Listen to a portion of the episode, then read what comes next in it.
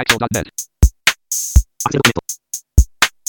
Axel.net.net. こんにちはアクセシビリティの情報サイトアクセルとお設立準備中の日本視覚障害者 ICT ネットワークの共同制作でサイトワールド2016の模様をお送りするポッドキャストです中根ですはい、辻です。よはいよろしくお願いしますろしくお願いします。はい、えー今回は、えーアメディアの遠藤さんへのインタビューの模様をお送りしますでは早速お聞きくださいえーサイトワールド2016アメディアさんのブースにお邪魔しています。えーアメディアの遠藤さんにお話を伺います。よろしくお願いします。よろしくお願いします。遠藤です。はい、えー、とじゃあまず今回の、えー展示の概要を簡単にお話しいただけますか？はい、えっ、と株式会社アメディアのブースは32番で、えっ、と白状を最近何本かやり始めまして、はい、白状と、えーまあこれは以前からですけど小型のえっ、と拡大読書機数種類、これはまあ以前からある種類だけなんですけど、と骨伝導ヘッドホンが3種類、有線のと無線のですね、はい。Bluetooth の。であとは iPhone 持ってきてるので iPhone のえー、とアプリの紹介と、iPhone の撮影台と、あ撮影だよはい、読むベースマイルですね、であのいつも通りものによっては即売してまして、あの杖とかも安く売ってます。なるほど。はい以上です。はい。えー、と最ここ最近取り扱いを始めたものとしては、はい。じゃあ撮影台とか結構新しいですか？えーっと結構前からありますか？あ杖去年のそうですね杖と撮影台かな、新しいのは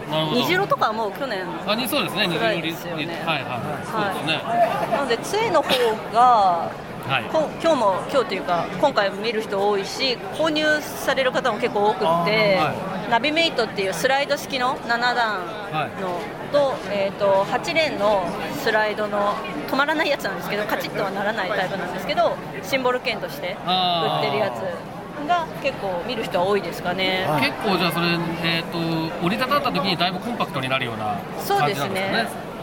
えー、と長さが113から10センチ刻みで133まであって、はい。あの133だと結構まあ長いは長いんですけど、なんだろうな、コンパクトになって、そうですね、あのまあ、便利だということで、はい。結構、はい見てもらえます。で撮影台の方は、はい。これは、えー、と iPhone で使うそうですね、iPhone ですね、はい。なるほど。で、えーそれこそえっ、と、えー、なんだよ、えー、アイオンベアイとか、とか。そっちライブリーダー、まあ、そうですね、アイオンベの方がはい。いですかね。で使うとちょうど、そうですね、えーいはい、A4 の紙を、はい。あのガイドに沿って置いて、はい。それが丸々入るようなようになってます。なるほど、はい。じゃあ iPhone を固定して、えーそうですね。それで、えーとはい。置くところに、えー、そうですね、ガイドがあはい。る、はい、というようなものですね。そうですね。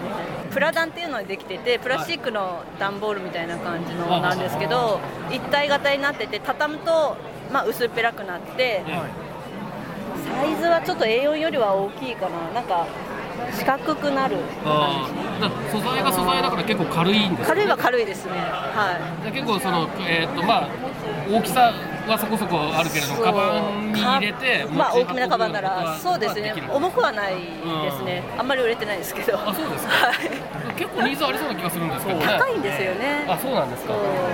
だこの前あのヒデボックスを自分で買ってみたんですけど、はい。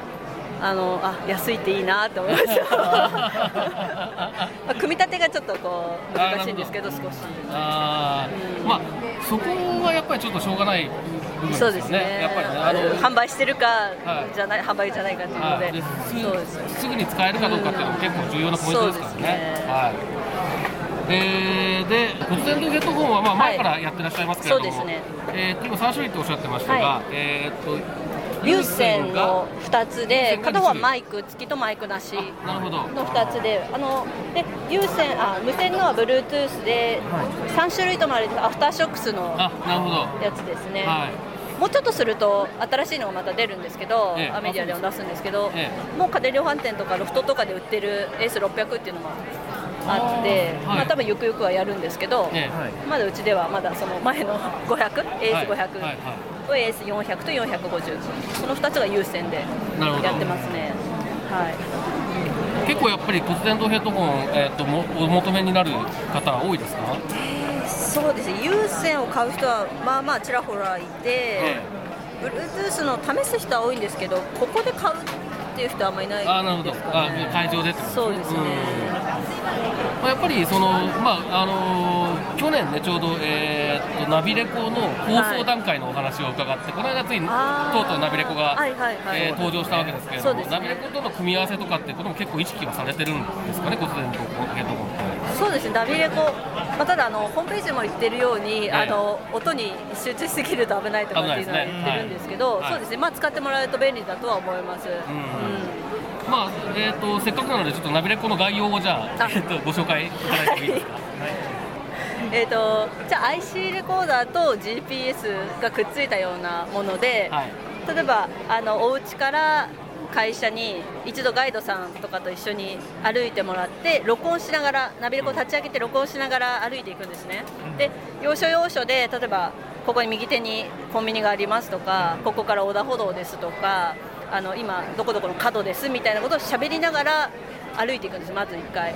そうするとその喋った場所と喋った位置があのセットになって記録されていくんですね、はい。でそれと並行して自分でマークをつけることができて、はでそれを、えー、とまた一人で歩くときに聞きながら歩けるんです。ね、うん。で例えば最初に録音した時よりも早く歩いてもゆっくり歩いてもその位置に録音したものがあの聞けるので、まあ、一人で歩くのを支援するっていうか。まあ、だからイメージとしては、えーはい。と最初に一緒に行ったガイドさんが、はい。えー今回も横にいるような気あ分になって。そうですね。そうそう。で、えーそ最初の時と同じように、えーここに来たねこここにあれがあるよっていうのをはいはい。教えてくれるっていうようなのを再現するっていうようなはい、あとね。方向が分かんなくなった時は、はい。あの iPhone をぐるぐるって回すと、進む方向を向いた時に振動するっていううん。機能があって、まあちょっとその自分で一人で歩いてるとやっぱりあの分かんなくなる時もあると思うんですけどそういうまあ助ける機能がちょっとついてますよっていうはい。ことですね。サイトワールドのここまで来るはい。錦糸町からの道も一回試しに作りに来たんですけど、えビルがあるせいかちょっと GPS が入らなくてちょっと難しくて断念したんですけど。やっぱりその GPS の精度とかね、まあ、難しい場合もあるけれども、ですね。もあの状況が許せばすごく使いやすいそうですね。はいはい。まあ、僕自身も多分ねその前もちょっと,、えっと別のポッドキャストでお話ししましたけど、その天気が悪い時とかね、うん。に普段慣れてるところでも結構迷っちゃったりするんで雪とか風がめちゃめちゃ強いとか、は雨がすごい工事中とかね、まあ、そういういろいろなケースで結構使えることがあるような気がして結構まだ応用範囲がすごく広そうなアプリなので、まだまだこれからどうなっていくかすごい注目してます。はい。どうやってこれを、まあ、使ってるくれる人がどうやってより使いやすくなるかというかその、ん。一箇所にデータが集まっていけばみんなそこを見てそこからシェあのダウンロードしてとかしやすくなるやり方いろいろあると思うんですけどどうやっていけばいいかなっていうのが今、ちょっと考えどころとちょっいうかと使える人をどうやって増やしていくかっていうところで、そうまあこれは多分ね、我々使っ使っていいなと思ったらいいなっていうのをいろんなところで発信していくっていうのも、多分うん。当事者同士のあの口コミみたいなのも、うんそうですやっぱりすごく重要だと思うんで。ダウンロード数は結構もうかなり多くてあ嬉しいんですけどそう使ってどうだったかっていうのを聞きたいなっていうのはありますね。あーなるほど、じゃあ、まあ、ぜひ、あれですね、はい。使ってみた人は、そうですね。あの、でもそうレビューでもいいですけどあの、はい。ツイッターに投げてもらってもいいですしですねはい。まあ、メールとかでもね。そうですね。はい。まあ、確かにフィードバックがあればね、あの、うんより良いものになっていくでしょうしね。はい。えー、と。他どうしますか？なんか、なんか、この話はしとかなきゃっていうのはありますか？そうですねあのちょっとため試しにじゃないですけど、あのこ腰ベルトと膝ベルトっていうのをちょっと売り始めて。まホームページではまだあんまりちゃんとは載ってないんですけど、はい。あの仕入れてきたものを売ってますのでそう腰痛とか膝が痛いとかちょっとサポーター巻きたいなみたいな方はぜひ見に来てくいただけるとあーでもあの 面白いかもしれない。です。なるほど。はいなんか、最近手広いですね、いろいろね。ちょっとずつあのシニアシニアの方もちょっと聴覚もややっていこう、シニアもやっていこうっていうことで、ちょっとずつこう視野を広げるようなまあ、でも結局みんな、あの、視覚障害者でもそうじゃなくても、年は取るので。そうそうそうそう、でその視覚障害者が年を取った時の,、はい。あのえーシニア向けの情報源っていうそうです。ののも確立したものが多分必要ですからね、そういう意味ではすごく重要なんでしょうね。そうですね。はい。じゃあ、そのところですか？そうですね。はい。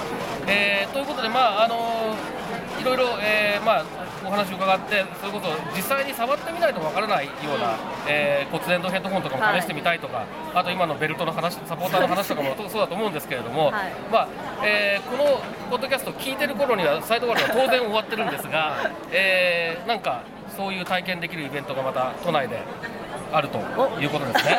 ありがとうございます。はい、えっ、と毎年12月23日祝日に浅草橋の東証センターにてアメディア主催の展示会をやっておりましてアメディアフェアっていうもので展示会とえっ、と講演会抽選会のあるあの楽しいイベントですのでぜひ皆様お越しください。はい、じゃあここに行けばまあいろいろ楽しめて、はい、かつまあえっ、ー、とこういった今ご紹介があったような製品にも実際にちょっと触れてみたりすることもできると、はい、いうことですね。はいはい、えー、ここまでアメリアの遠藤さんにお話を伺いました。どうもありがとうございました。はい、えー、ここまでアメディアの遠藤さんへのインタビューの模様をお送りしましたけれども、辻さんはいかがでしたか？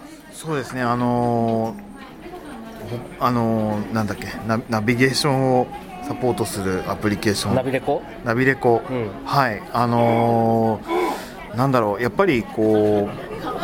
初めてのところを歩く時とかってこうすごくそのなんていうんですかねこう人の説明をしてもらいながら歩いたとしてもなかなか覚えられないことって多いと思うんですけれどもそういう時にあの最初に歩いた時の記憶をこうまああのなんていうかな記憶を思い出させてくれるアプリとしてすごく期待しています。はい、はい、まああれは多分ねあの使い道はいろいろあって、うん、多分まあ、まだ普通に僕らが思いついてないような使い方も多分できるような気がしているのでそうですね。ちょっとあのこれこれからどういうふうに普及していくか楽しみですよね。うん、はい。で、えー、僕はちょっとそのアメリカさん意外となんかアナログな方向にも手を広げ始めたっていうのが興味,、ね、興味深いなと思ってて。あのベルトとか。うんそうそうそう。サポートベルトみたいなものとか、うん、あと白状とかもね。そうですね。なんですけどただまあ確かに言われてみればそのえー、っとパソコン関係のことで信用して買っているお店から、他のものも自分の役に立つものも買えるっていうんだったらそれはその方がいいっていうふうに思う人はいるんだろうなっていうことは確かに思って。そうですね。で視覚障害者に使いやすいっていうことがまあ、確実なわけですから、うん、そういうのそういうのは結構あのありなんだろうなっていうのはちょっと思いましたね。そうあの骨伝導のヘッドホンが最初に出てきた時にああアメディアさんやっぱりこうその視覚障害者と耳のなんていうかなことについてもすごく考えてくださってるんだなっていうのですごく共感を持てたことがあったのを思い出したんですけどもやっぱりそんな感じであのいろんな製品をあの取り扱っていただけるとあの利用者としてもこういろいろ安心して買い物ができるんじゃないかなと思います。そうですね。はい、えー、ということで今回はアメディアの遠藤さんへのインタビューの模様をお送りしました。サイトワールド2016の模様をお送りするポッドキャストまた次回です。さようなら。このポッドキャストへの皆さんからのご意見ご感想を Twitter、Facebook、サイト上のコメント欄、そしてメールで受け付けています。メールアドレスは feedback.axel.net feedback.axel.net です。なお、いただいたコメントなどをポッドキャストの中でご紹介する場合があります。それではまた次回。